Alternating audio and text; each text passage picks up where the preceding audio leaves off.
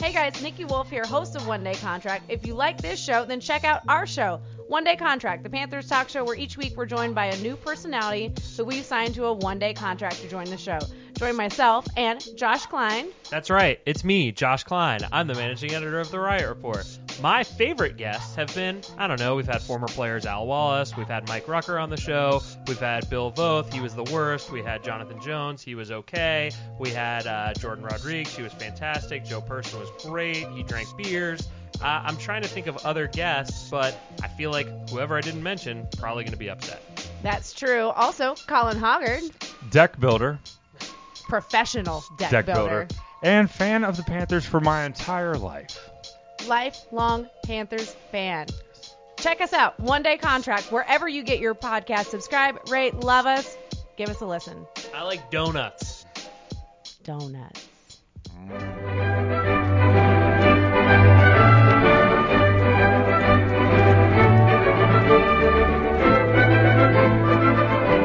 Welcome to the Great British Drafting Show, exclusive off-season series where we'll be taking a weekly look at the 2020 NFL Draft and how the Panthers might approach it. We're a proud part of the Riot Network, which is powered by Author Carolina. That's all the Panthers podcasts you could possibly want, all in one place. Uh, if you do enjoy the show this week, please do rate us, review, subscribe on Apple Podcasts and wherever you get your podcasts from, so that other Panthers fans can find and enjoy the show too. Uh, my name's Ollie, and I'm one of the leaders of the Royal Riot here in the UK, and I'll be your host right up until the draft. Uh, thankfully, though, someone with a hell of a lot more knowledge about college football than me, uh, I've got our draft guru, Mr. Vincent Richardson, with me. How are you doing this week? I am I am all okay so far. That is, yeah, managing to dodge coronavirus thus far, so it's it's all going well. yeah, just ma- managing just about to, to slip it at the moment. We've only got what 36, I think, at the time of recording in the country, so I'm, are pretty I'm current I'm currently in northern Italy where there are 2,000 and something cases, so my odds of catching it are a little bit higher, unfortunately. Oh, okay, yeah, right, yeah, Yeah. Stay indoors, mate. Yeah, yeah. it's all fine. It's all fine. Yeah. Good stuff. Well, so this week we're going to have a look at the linebackers.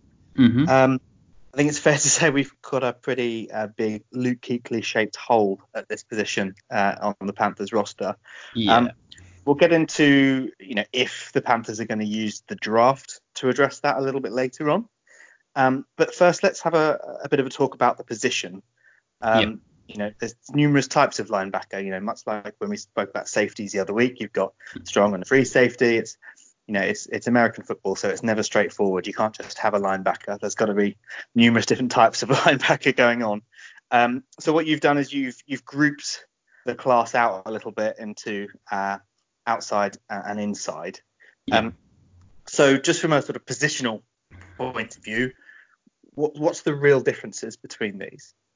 So I think like with we what we talked about with the safeties, it's all kind of on a spectrum. That that, that there's sort of progressive layers of, of, of whether someone is more of sort of a a four three outside linebacker slash possible box safety, or whether they're very much like a three four inside linebacker. And ultimately, it is sort of this balance of like run defense versus pass coverage is a little bit of the balance of sort of how much space they can cover and that kind of thing. So for what for what I've done, the people who I've described as inside linebackers are people I think are probably going to be best suited to playing inside in a three-four specifically. That they're they're they're maybe not the the the best pass defenders. Not that they can't do it, but that they're not going to be asked to play slot against tight end. Sorry, man in the slot against tight ends and that kind of stuff. They're probably more underneath zone defenders and good run defenders.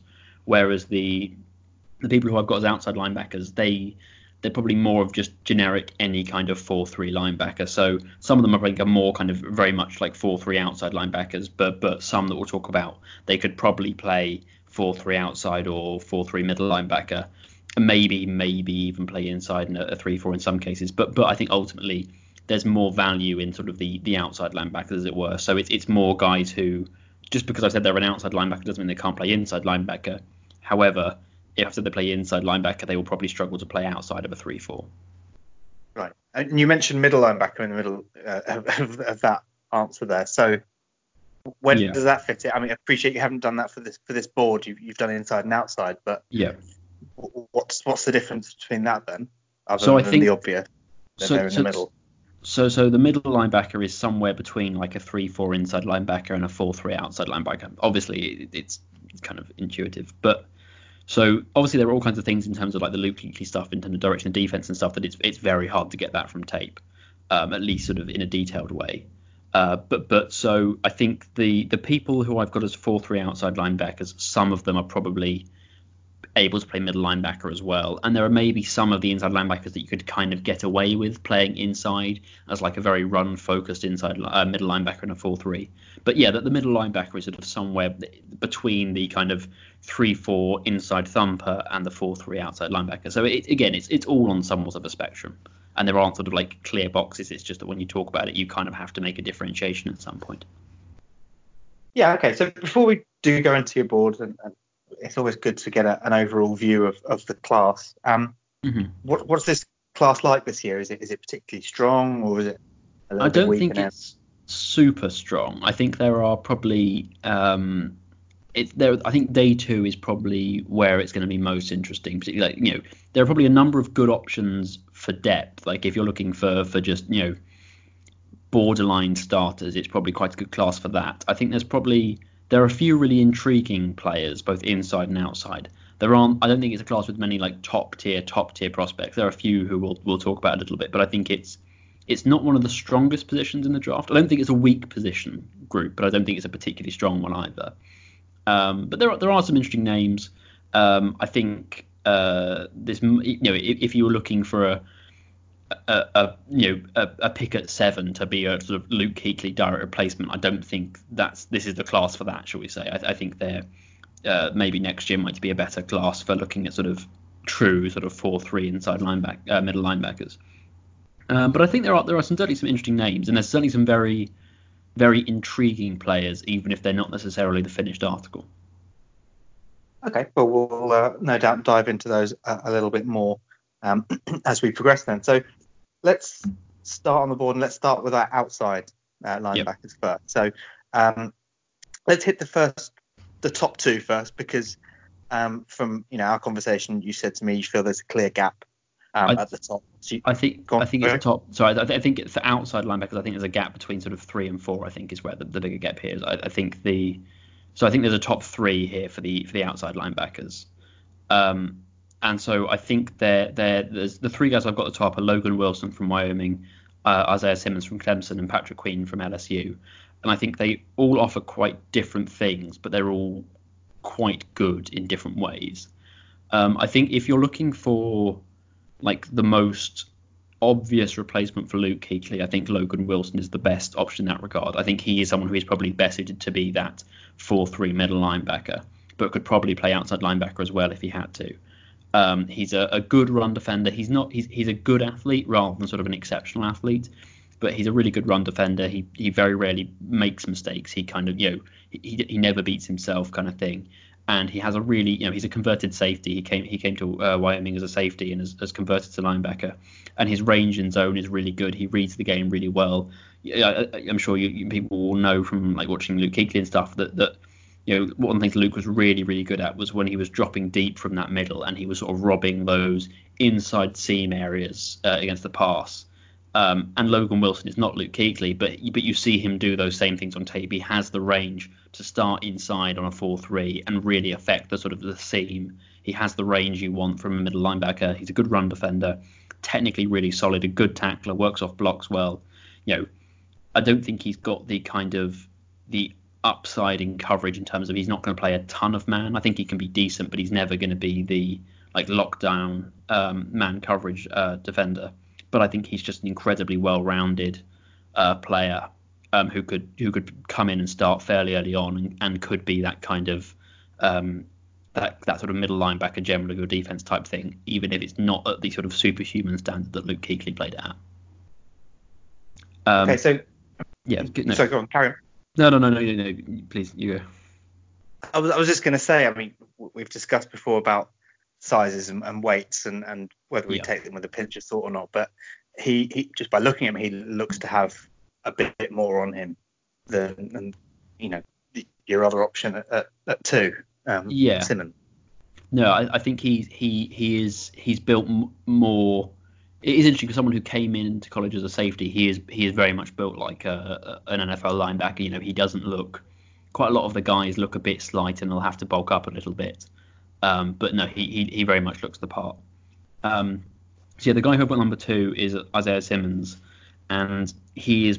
I know people have talked about him as a potential first round option, and I, I'm not completely disregarding that as an option, but he is one of the most interesting prospects in this class because probably there are going to be different people who have completely different views on how he should be used in the NFL and actually what he looks like as a player positionally. So I've got him here as an outside linebacker. I, I, I know he played a little bit of edge rusher in college, but I, I don't think that's really where he's going to play in the NFL. I think it's more whether you see him as a as a, an outside linebacker or more of a, a sort of a, a, combo safety hybrid type player. And I think I think he can probably I think both of those are both of those are, are sensible options. It's just about how you want to use him. I think the reason why I have him a bit lower than some is while I think he has an enormous amount of potential and like his combine was ridiculous and on tape his his athleticism for his size is is really really impressive. Um, the, the issue is is that wherever you want to use him, he does need to make progress. That I, there's always this thing with these hybrid guys, whether they're kind of these multi-tool pieces or whether they're more of a jack of all trades, master of none. And I think at the moment Simmons is more in the latter category, although it's clear he has the ability to be the former. And so for him, it's going to be really important that he turns being pretty good at a lot of things into being actually good at two or three of them. Because I think at the moment, wherever you play him, there are things he needs to get better at. Like if you play him as like a conventional 4-3 outside linebacker, he needs to get better against the run. He's not a bad run defender, but if you're going to play him in the box all the time, he needs to be better at working off blocks. And also, if you're going to play him in the slot and you're playing him loads of man coverage, then he absolutely has the athleticism and the movement skills and the speed to do that. But he needs to tighten up his footwork. He he's a, he, he's a prime example of somebody who had an immense amount of talent, and because he was playing at the college level, where the standard is a bit lower than the NFL, he was able to be dominant by just being way more talented and he never had to get really really good at the details of any one position because he had the the athleticism and the core traits to be good at multiple ones. For for you know he was a he was a very good college safety and a very good college edge rusher and a very good college linebacker all at one. But at the NFL standard he's not quite good enough at any of those things yet and needs to however you use him you probably aren't going to use him as all of those things but however you use him there are things he has to get better at. And so I think he's someone who for whom continued development is going to be important. But also, whereas say someone like like Wilson has sort of a fairly clear role that you could play him in, I think if you're drafting Simmons as a defensive coordinator, you've got to have a really clear view of what he's going to be as an NFL player.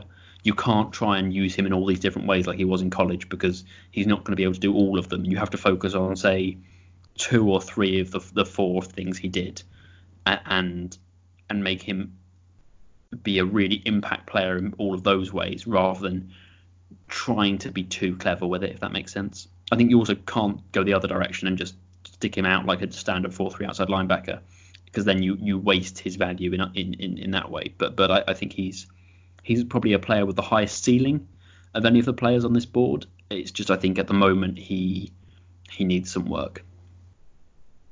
Because I mean, you mentioned the combine um, a moment ago. Obviously, the previous podcasts we've done, we hadn't had that. Now we have. Mm-hmm. Uh, it's it's quite interesting to, to start thinking about the reaction that you see, you know, on people's boards and you know throughout the media, and mm-hmm. just how much weight they put into, you know, a good combine or a poor combine.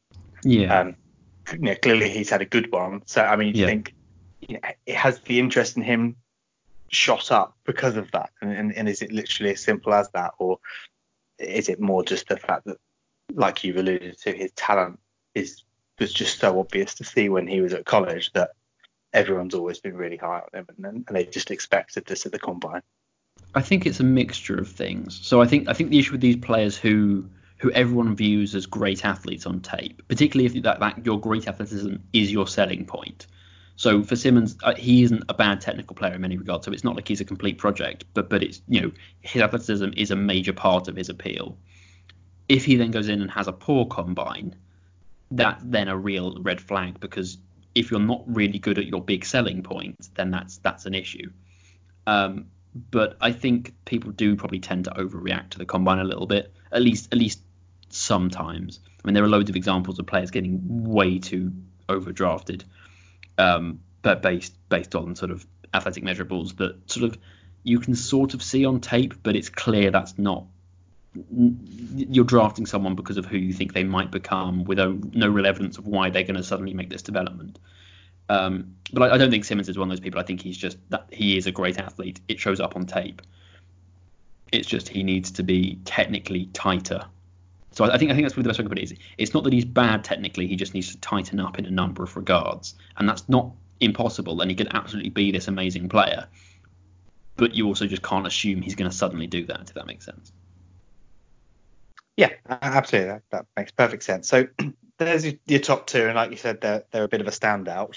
Yeah. Um, the, the other guy who's sort of in the same conversation and, and is getting some first round love is Patrick Queen from LSU. And so I think the the reason why I've got him, he's someone who very much like you talk about sort of the value of interviews and stuff. He's someone that with good interviews could shoot up boards.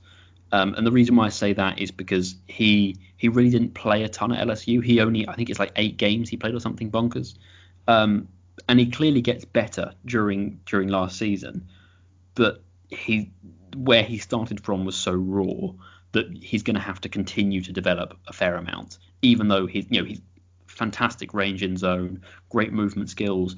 You know, if, if you're looking for more of like a, an outside linebacker in a 4-3, like a Thomas Davis type replacement, I think he he has a, an, an, amazing ceiling in that regard and showed real progress to the point where I think he is he's certainly a day two pick and I think he's going to push push conversations to be taken either high in the second or, or late in the first. I just think that you're gonna he's someone who who you would have to trust is very teachable because even more so than Simmons, he is very much built upon what he can become rather than what he is right now. Even though he showed an awful lot to make you think that he, that, you know, it isn't just athletic, traits. He showed a lot as an actual like functioning linebacker. He just needs to continue to get better. So I think he's. I think the issue with the Panthers is that is that unless you're convinced that you're going to move Shaq Thompson into the inside line, that middle linebacker role, and that it's all going to be fine there, Luke Kuechly, you want more of an inside, more of like a middle linebacker type player. I think probably if you're looking for a direct replacement. So uh, if you trade back in the first, maybe Queen, someone is someone you start to look at. But I think he would he would have been a more natural replacement for Shaq Thompson than he would have been for Luke Kuechly, if that makes sense.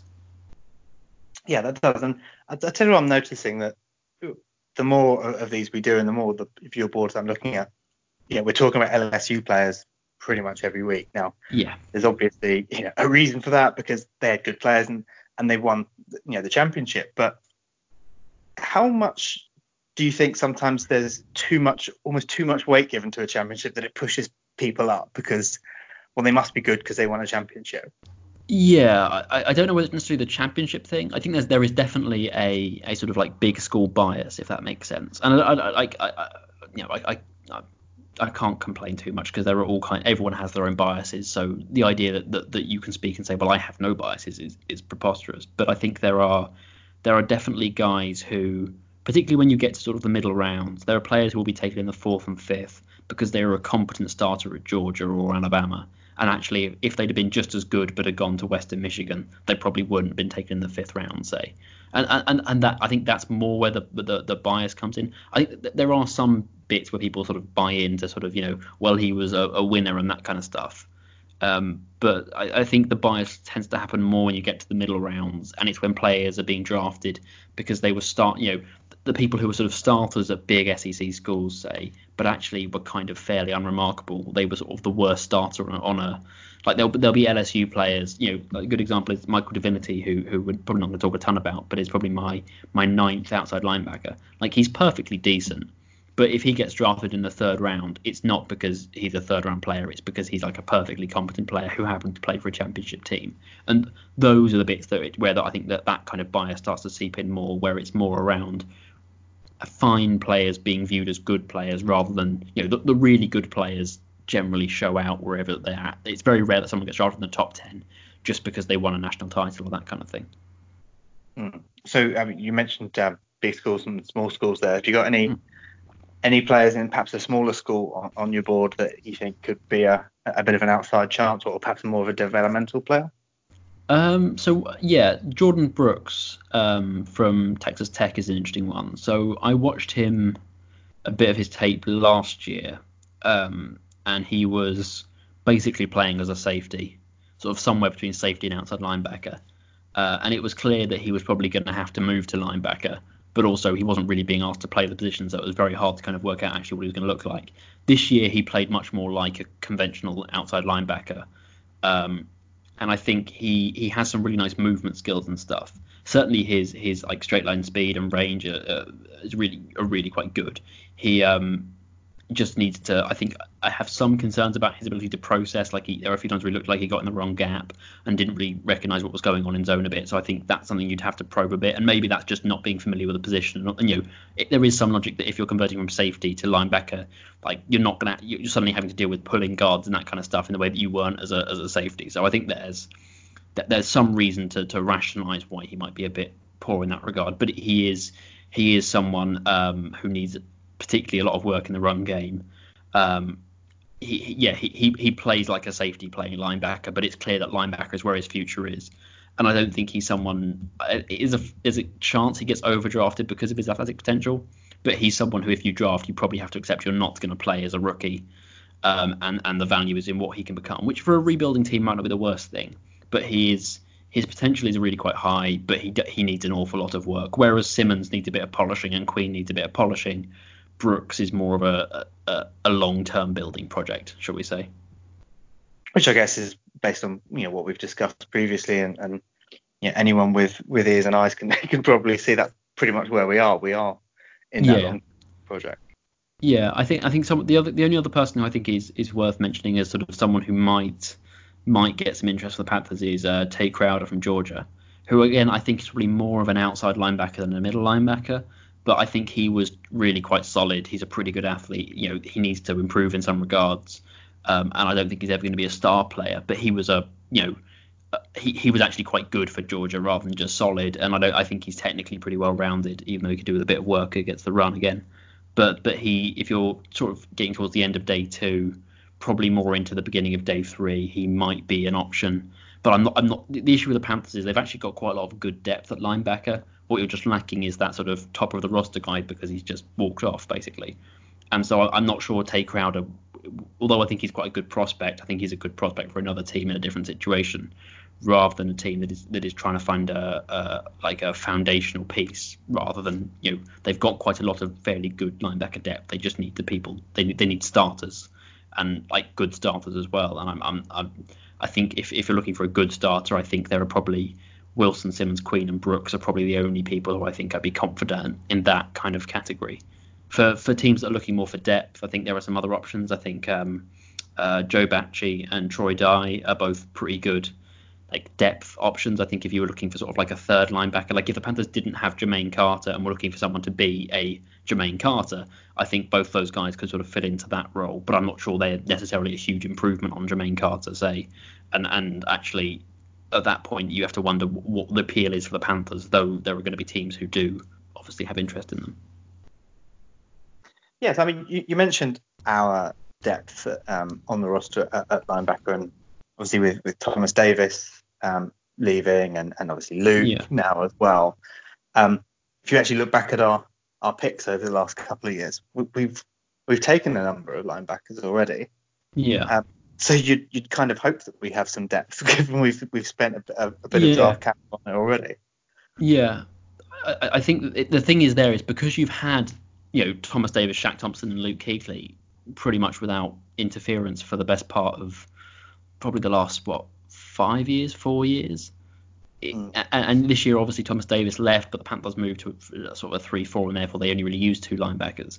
But the Panthers haven't had to use a linebacker heavily, other than those two, other than those three, really for the last five years. And so guys like um, Jermaine Carter, Andre Smith, uh, Jordan uh, Kunaszyk, um, th- they could be quite good. We just don't know. Uh, and I think part of what the rebuilding process will be is giving those guys a chance and seeing how they do. Maybe not as like the, the main starter alongside Shaq Thompson, but if you go back to a, a 4-3, you, you need to play a third linebacker, and, and maybe those guys get a look there. And, and that's certainly an area where I think you could use sort of a year or two of rebuilding, where you, you just take a look at and see what you've got, and if you need to then draft a linebacker in a year's time, next year's linebacker class probably looks a bit better at the very top than this one does, and so maybe that that that then makes sense to give the people you've got a go in the short term, and then either draft. I mean, you know, I, I, Logan Wilson is the really interesting one for me because I think he's maybe being a bit undervalued as a whole. Like, I, I don't think you spend a, a top ten pick on Simmons or a first round pick on Queen unless you're committed to them being the starter for the next five years. Whereas it, Wilson might be there in the third or the fourth, and I think that's probably more of a value thing for the Panthers. Um, but but I think this is a position they they they could probably not address this year. Try the people they've got, and it might go horribly wrong. But if you're not expected to be super good next year, maybe you can take that hit. But yeah, I, I, think this is this is a position where they've they've got people they've drafted who they haven't really had a chance to look at as a starter, and this is this might be the year that they do that, and that would then obviously mean you're not drafting people to just assuming they're going to start. Mm. I think that's that's one thing that it, the fans I think would probably struggle with seeing us being rubbish at linebacker. yeah, because we've been we've been spoiled with this embarrassment of riches with with Luke yeah. and obviously and, and and you know when those two were together they were you know a pretty decent partnership. I feel like the fans and not this is why the the organization should make a decision, but I think the fans might struggle with that suddenly seeing you know it all going horribly wrong and, and suddenly thinking, well, hang on, we used to have having someone pretty good there. yeah, I think that might be true of multiple like positions for the Panthers. The Panthers this coming year. I think there might be sort of some positions that you know a range of different positions where the people were going, well, we used to be really, really good at this. And it's like, yeah, that was when we were in the Super Bowl, and now we're we're not, and we're rebuilding. So I I, I do know what you mean. I do think it'll be very odd not seeing Luke out there in particular. Um, but but I think there are going to be position groups that take a significant step back this year. The question is more like how big of a step back and and how many positions do that. Like maybe you know ultimately if you look at the positions they, they they they you know if they let everyone walk in free agency or most people walk in free agency, they're not going to be able to fill all those needs in one off season. There are going to be positions that are, for lack of a better term, pretty awful next next year. It's just about how many there are that are pretty awful and how awful awful is basically. So like I, I know what you mean, but I, I think there are there are there's going to be at least one position group I think that takes a, a marked and pretty frustrating step back. Yeah, I, I guess it's you know it's sports fans, right? So asking sports fans to be patient is is the yeah. utility. But I guess we you know what we've got to look at is we've got to look at you know the, the contracts that have been given to, to the coaching staff. You've got to give up, you know the things that Tepper's doing as well, and seeing that there is change. And and I think what's going to be interesting is for, for me is, is is kind of looking at the picks that we make and the positions that we go after more to try and give us an understanding of how our new coaching team is going to actually set us up. Yeah, I, I still think there's a chance that we just wait until September. I, I think it, in some ways this season is really exciting because I have no idea what the Panthers are going to be like at all. I, I you know I, I, have reason to believe that the offense might not use a ton of pass protectors and they might do a, quite a lot of quick passing stuff with some deep stuff, and the defense is going to try and be multiple. But the actual details of the offense and defense are completely unknown at this point. And so I think in some ways it's going to be really exciting to see this team roll out in September and just be a complete surprise. Some of which will probably be good, some of which will probably be bad. But it, but it, it, it's this is the most unknown I can remember an NFL team being, but just partly because of the amount of change, but also because of who they've hired, uh, and therefore the, the, the sort of the unfamiliarity of them in the context of the NFL game. Yeah, I mean, it, you're, absolutely right. It, it is kind of interesting. It's exciting, but um, I imagine that interest and excitement will wane pretty quickly if we're 0 2 after week two and think, oh, yeah. yeah. maybe this isn't so interesting after all. I, th- I, think the, the, the comparison that, that, keeps coming to mind for me is um, is that the the 49ers in the first season under Shanahan, because I remember watching the Panthers at the 49ers that year, which I think was the season opener, um, 2017 that is, and and it was how can I put it? The 49ers weren't good. It was clear that they weren't a very talented team. They had big needs at loads of positions. They were not a good team. But what they did look, even from that very first game under Shanahan, they looked competent. They looked like they knew what they were doing. There was a clear strategy of how the team was going to work, and and all the plays, even if they weren't executed super well, you could see how the play was designed to work and why it should work if the players, if you have the talent to actually execute it, and that it wasn't some ridiculously ambitious execution that no player will ever be capable of on a consistent basis. So I, I think that's kind of what to look for. This I know there's a bit of a tangent from the linebackers, but I think that's what you have to look for for the Panthers this coming year, is is that there's a plan and it's a plan that can work, even if it's not a plan that will work with the players they have right now. And maybe it needs a bit of polish, and the coaches take a little while to get everything sort of tightened up and, and sorted. But I think the standard is not wins and losses, but just competence or incompetence. And I know that sounds like a very low bar, but it's a very low bar that an awful lot of NFL teams consistently fail to reach. So I, I, think if the Panthers just look like they know what they're doing and that what they're doing has a chance of working, I think that's what the standard for success should be for this first year with Rhule and Brady and um, Snow, none of whom have ever called plays in the NFL before. So I, I think it's it's a low bar, but I think that would actually be quite an exciting bar to see them reach. Cool. Well, let's um, let's pull this back into yeah. Let's go back to linebackers for, for a little while at least. Um, so you you mentioned earlier about the differences between the different types of linebacker. Yeah. Um, but what about the different skill sets that are needed for the roles? I mean, is there much of a variation? Okay, so I think the skill sets that are needed are basically the same. It's just about which skill sets are most important out of that grouping for the two different positions. So for a linebacker, you, you need to be able to play the run. So you need to have the awareness to stay in the right gap and to adjust to things like pulling guards. You need to be able to sort of understand how you fit into the, the shape of the run defense and, and, and, consistently execute that. But you also need the technique to, to make that work. So you need to show you need to get your arms up, you need to get locate your arms onto blockers, you need to be the ability to, to, to, to keep stop blockers from just crowding you and and and, uh, and getting up on you, and then to keep them at bay and then work off when when you know to make the tackle when when it comes to that. Um, you also, you know, it's useful if they can they can you know do so without being driven four yards backwards. Um, so like some kind of power to actually sort of hold their ground in the run is useful. Um, in terms of the pass coverage stuff, I think some of it is similar to stuff that we talked about with safeties, where you want to see the footwork and the balance and the ability to change direction without sort of falling over or you know staying balanced whilst covering a large area of space and changing direction. You want to see an ability in in man to to just fo- adjust to change the direction through routes um, and not to have defenders uh, receivers just run away from them. Um, and then obviously for most of these linebackers, a lot of their their game is going to be in zone, particularly the inside linebackers.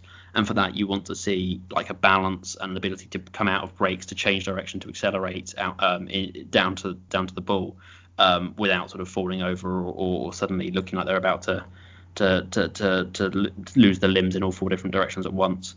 Um, but you also want to see the the range, the ability to cover a large area of space at speed and under control, uh, and then the ability to read and react and recognize. So so to adjust to players entering and leaving their zone and doing so in a controlled and intelligent fashion. Um, obviously, there are sort of higher level things where you can see people making plays outside of the structure of the defense. But really, the number of players for whom that is actually a positive rather than a negative is relatively few. Um, generally, it's preferable that you don't sort of completely break structure. Um, but but but yeah, the ability to recognise and and to to to, to intelligently react to what's happening in front of you, both against the run and the pass, is probably what separates linebackers maybe more from from say safeties, where just because you're closer to the line, things happen faster, and you have to be far more consistent in your um, execution, and you have to you, you have to be much quicker in your reaction. You can't process at a distance the way you can as a deep field safety to a certain degree. So yeah, so, so, yeah, it, it's it's again, it's a very similar skill set for for safety and linebacker. It's just about the different priorities, the different things, and the degree to which you have to do them for them to be viewed as good. So I think if we go to like the difference between the inside and the outside linebackers, outside linebacker, you have to be good in, in pass coverage. I think. I think you you you certainly have to be a good zone defender to be a good outside linebacker, and ideally for for outside linebackers in particular in a four three, you want to see some ability to play man coverage. You know, you, you need you need and not just against sort of like slower running backs, but to actually match up against sort of more mobile tight ends. Um, you look at Shaq Thompson, the way he's sometimes used against you know uh, running backs or tight ends. You, you, those are the kind of movement skills you want to see from your outside linebackers. Whereas for for three, four inside linebackers, you want to be really good run defenders. You want to be much more physical in terms of your ability to take on blockers at the point of attack, and then it's more focused towards sort of underneath the zone coverage than necessarily huge drops into sort of the the the intermediate thirds and that kind of stuff. So so yeah, it, it, it's more about the balance between the skill sets that matters at the different positions rather than sort of fundamentally different things being required. Okay, I mean, I'm looking at your, your notes here, and, and I'm noticing quite with quite a lot of frequency the, the, the t- guys at the top in their pros column seem to have ball production featuring Yeah. quite heavily. Uh, the guys at the bottom of your board in the cons seem to have not so good ball production on there. So I'm just just Yeah. noticing on your notes here. So talk to me a bit about ball production because it's two Yes. words that I recognise, but Yeah. but understanding what that actually means in a football context is, is something So it, it's it's it's so one of the things is is it's unless you do sort of a, a PFF and you watch every single snap of every single player, which obviously I'd like to do, but also I don't have time to do that for for all 400 people I'll talk about over the course of this podcast series. So I will have watched like one, you know, anywhere between sort of two and four games for most prospects. For the odd one where I can only find one game, it, you know, for some of the small school guys it might only be one, but I try and watch sort of two to four games and so it's quite hard from that necessarily to to get an idea of say things like ball skills because you could watch a linebacker and and they just don't get the ball thrown towards them. Um, so what it's quite useful to get an idea of it is roughly like if you look through their interceptions and pass deflections, particularly guys who've been multiple year starters, it's not sort of you know something you draft someone for or not draft someone for, but it's, it's I, I find it useful to get an idea of of like roughly how how productive they've been as a coverage player. And obviously sometimes you can understand why if they've only been a one year starter, it's quite hard to make anything from one year of data. And also if you know if you particularly when you get to like cornerbacks and stuff, it's less relevant for linebackers. But for cornerbacks, if they've just been man coverage corners, they're not going to have the interceptions because that's not what the, the, the, the coverage is trying to achieve necessarily. But particularly guys who played a lot of zone, you should be able to produce inter, you know interceptions or at least like chance you know maybe not in any given game or any given four game period but if you've been a starter for three years and you have no interceptions particularly if you played a lot of zone you then start to wonder okay have you just been really really unlucky or is this maybe an indication that either you don't react to things particularly well or that you just don't have the ball skills? And obviously when you go through the combine process and the workouts you start to test things like ball skills. So you know these linebackers will at the combine have had loads of balls thrown at them, and someone will have been tracking roughly how many they caught and how many they didn't, and like wh- why they didn't catch them and that kind of stuff. So it, it's a similar thing to the, these are things they start to probe uh, probe more into the off-season workouts because from tape you can obviously if someone's got great ball skills and is constantly picking the ball off, that's a really good indication. But if someone's never been throwing the ball to them, if they've just been locking their man down in man coverage all the time, they might never have an interception because the ball has never been thrown to them. But it doesn't mean they can't do it. It just means that that wasn't something that came out of their their tape. So the ball production isn't something that I'd put a huge amount of value on. It's just it's it's a nice indication of whether they've they've able they've they've, they've it's a box they might have ticked. And, and obviously sometimes you watch people on tape and you see them dropping easy interceptions over and over and over again, or just struggling to react to what's happening in, in front of them in coverage. And there maybe it's more of a fundamental issue, but it's just a it's a box some prospects have ticked and some prospects haven't in terms of if they come out of college with 20 interceptions, I'm pretty confident they can catch the ball. They, they might not be able to, to be a great NFL player, and that certainly would be why I draft them, but you trust that they can catch the ball. Whereas someone who has no college interceptions, you think that that's something I definitely want to look at if I was if I was able to work them out. Say, yeah, it's one less thing to worry about. If, if, yeah, yeah, precisely. One less thing to have to work on. Hmm. Um, Yeah, okay, right. cool. So let's um, step inside then. Go to the inside linebackers. Yeah. Um, so perhaps look at your your top three. Yeah, I think top, Um, start top two, I think, and then we'll go go from there. Okay, cool. So uh, we've got Francis. Is it Bernard? Bernard? Uh, Sure. yeah, I'm not pr- sure on the pronunciation, so yeah, it's it's written Bernard, but it might also be Bernard. Yeah, could well be. Yeah, answers on tweets for that one, please. Yep. Um, and um, Kenneth Murray out of Oklahoma as well. Yes. Too.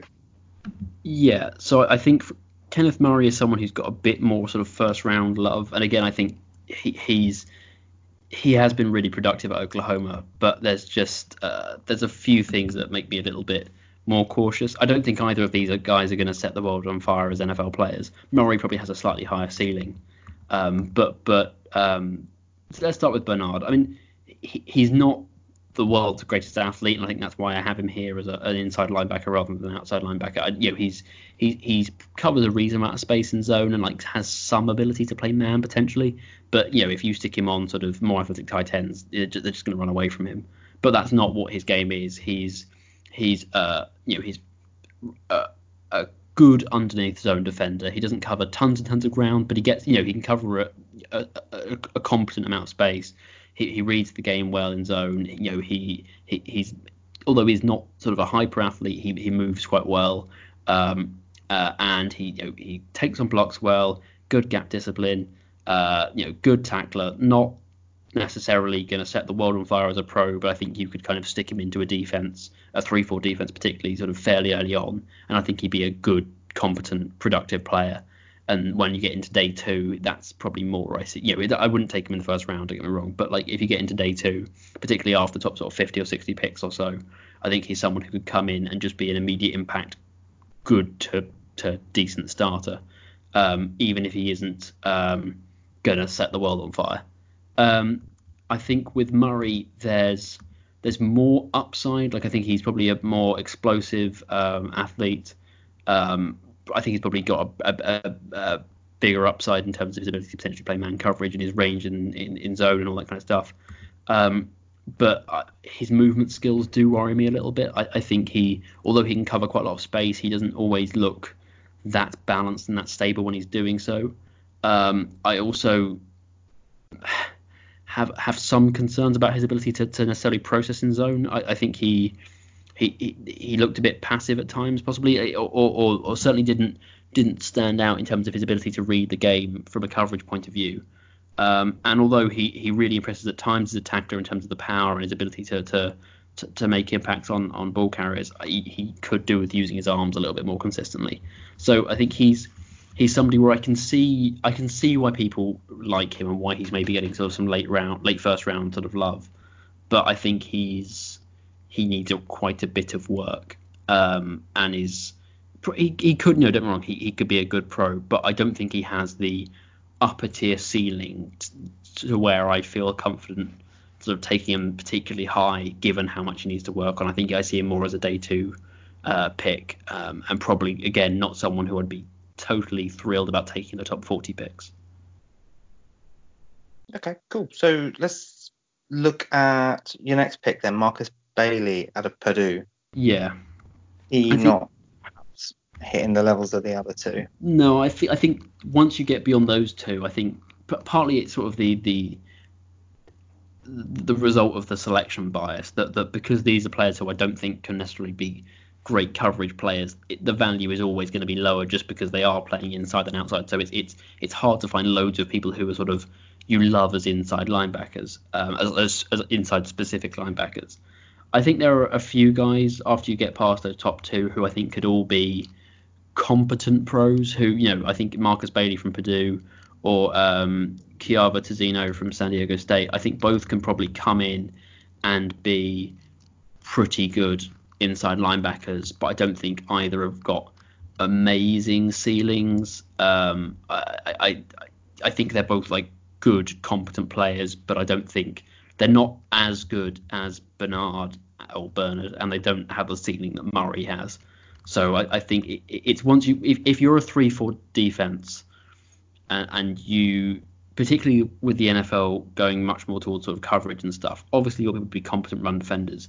But I think if I was looking for like an upper tier starter, I'd probably have more interest in taking a Logan Wilson or maybe even a Tae Crowder and maybe getting them to to to to play in, inside and maybe accepting you're not necessarily going to have the best run defense, but they'll make up for it uh, and some in coverage.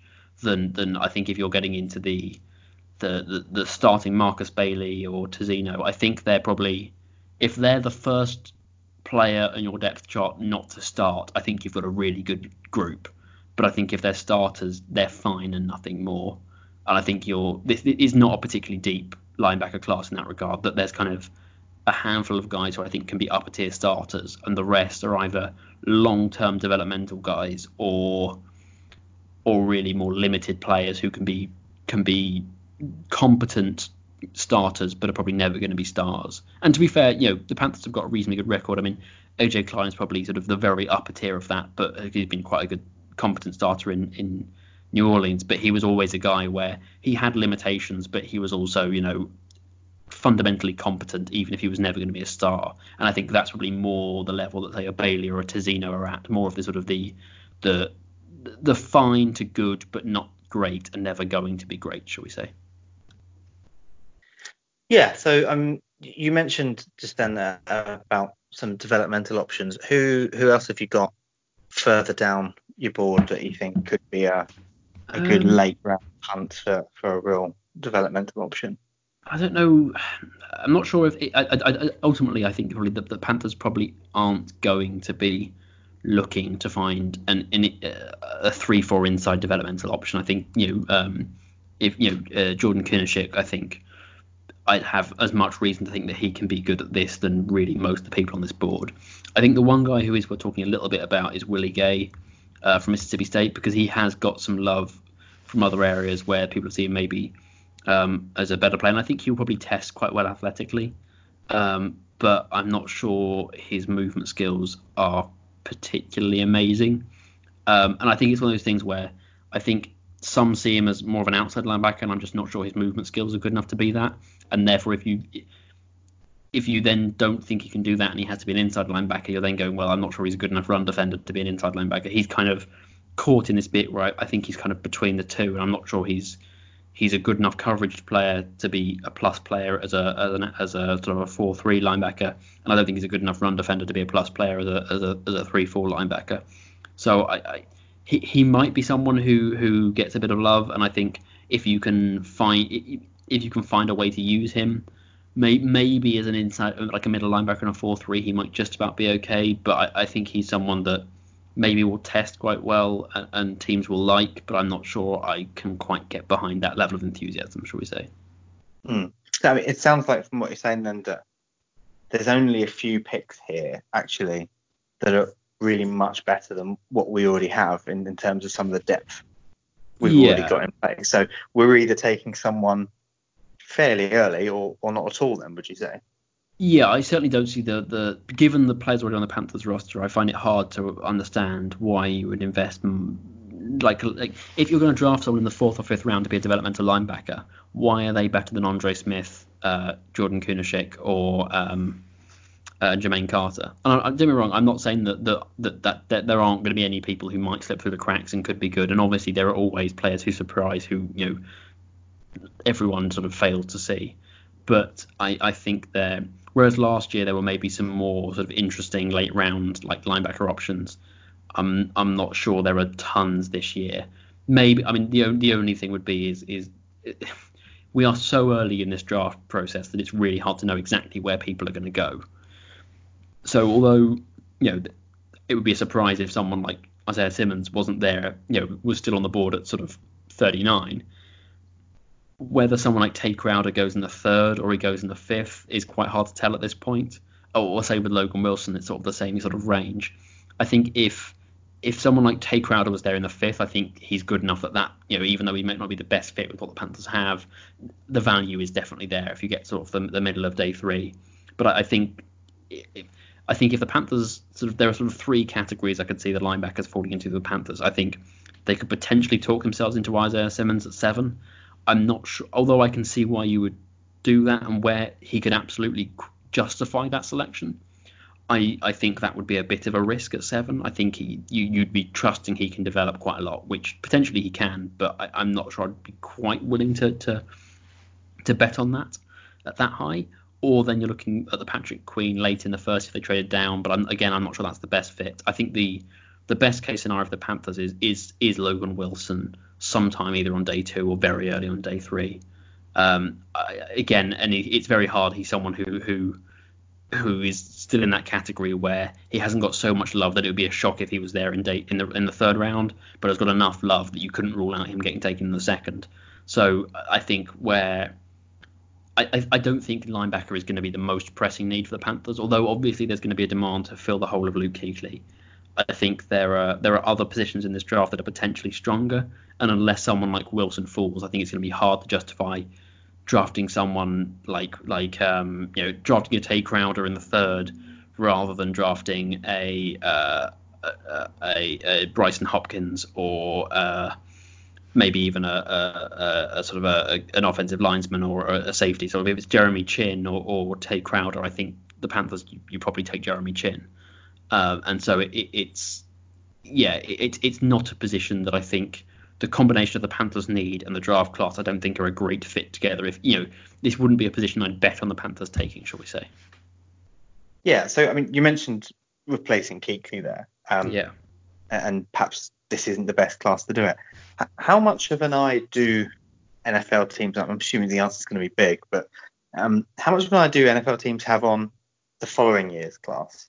As if to say, well, don't take yourself a linebacker now because perhaps next year's really, really strong, or get one in now because next year's a, a, load of rubbish. So I think it varies a little bit. Obviously, it will vary between team to team as well. But I think there's, I think teams have an idea of who they think the really good players are, and I think they like if they know there's a lot of good players at one position. Like I think teams were probably more hesitant on receivers last year, knowing this year was probably going to be a pretty good receiver group, and it, so things like that. And obviously, there are sometimes individual prospects that get teed up, like a Tua or a uh, uh, a Trevor Lawrence. Um, but I, I think obviously it's so hard to know a year out exactly what the class is going to look like because players continue to develop and a lot of guys only you know start for one year or only start a little bit of one year and then a full time start of their final year. So I don't, I don't think teams have like a a fully developed draft board or anything like that a year out. But you know someone like Dylan Moses, say, who some thought was going to come out this year, even though he'd missed the whole season to injury, but then went back to Alabama. You know, he's someone that if you were looking for an inside linebacker or a, a, a 4-3 middle linebacker, he is absolutely someone that teams will probably have looked at and thought, okay, if we pass on linebacker, we know there is at least one really good linebacker prospect, and if we're, you know, if we're not expecting to be very good next year, that's maybe someone who, who if we're really set on getting a, a big, big sort of star linebacker, that's someone we could keep an eye on. So I, I, I don't think teams have kind of planning in detail but they'll have an idea of, of, of, of, any sort of particularly promising prospects and sort of notably strong position groups, shall we say. Cool. Well, I think that's it just about wraps us up on the linebacker side of things, unless there was yeah. anyone else you wanted to quickly mention. No, not really. I, I, think this, this this this is definitely a position group where there's a few players who are um, like a, a significant amount better than, than than the rest, shall we say. Cool. So um, next time we're going to be talking about wide receivers. You just touched on it there. Yeah. Um, I've, I've looked at your board and it's vast. yes, it's a really really good receiver group. Um, like. I, some people think I've got a little bit too far down the sort of the hyperbole line of saying, well, there's going to be 18 million receivers taken in the first two rounds, but I think there are at least five or six receivers in this class who I had rated ahead of everyone from last year. Um, so it's yeah, it, it's it's a really good receiver class. Oh, well, should be a good episode next time then. Yeah. Um, that's about all from us this week. Then please do subscribe, like, comment, review, and all that good stuff wherever you get your podcast from. Um, do give us both a follow on Twitter as well. I'm at Royal Riot UK. And Vincent, what about yourself? I am at V Richardson four four four. Great. Thank you very much. Cheers for your time, Vincent, and I'll catch up with you next week, mate. Okay. See you then. Bye. Bye.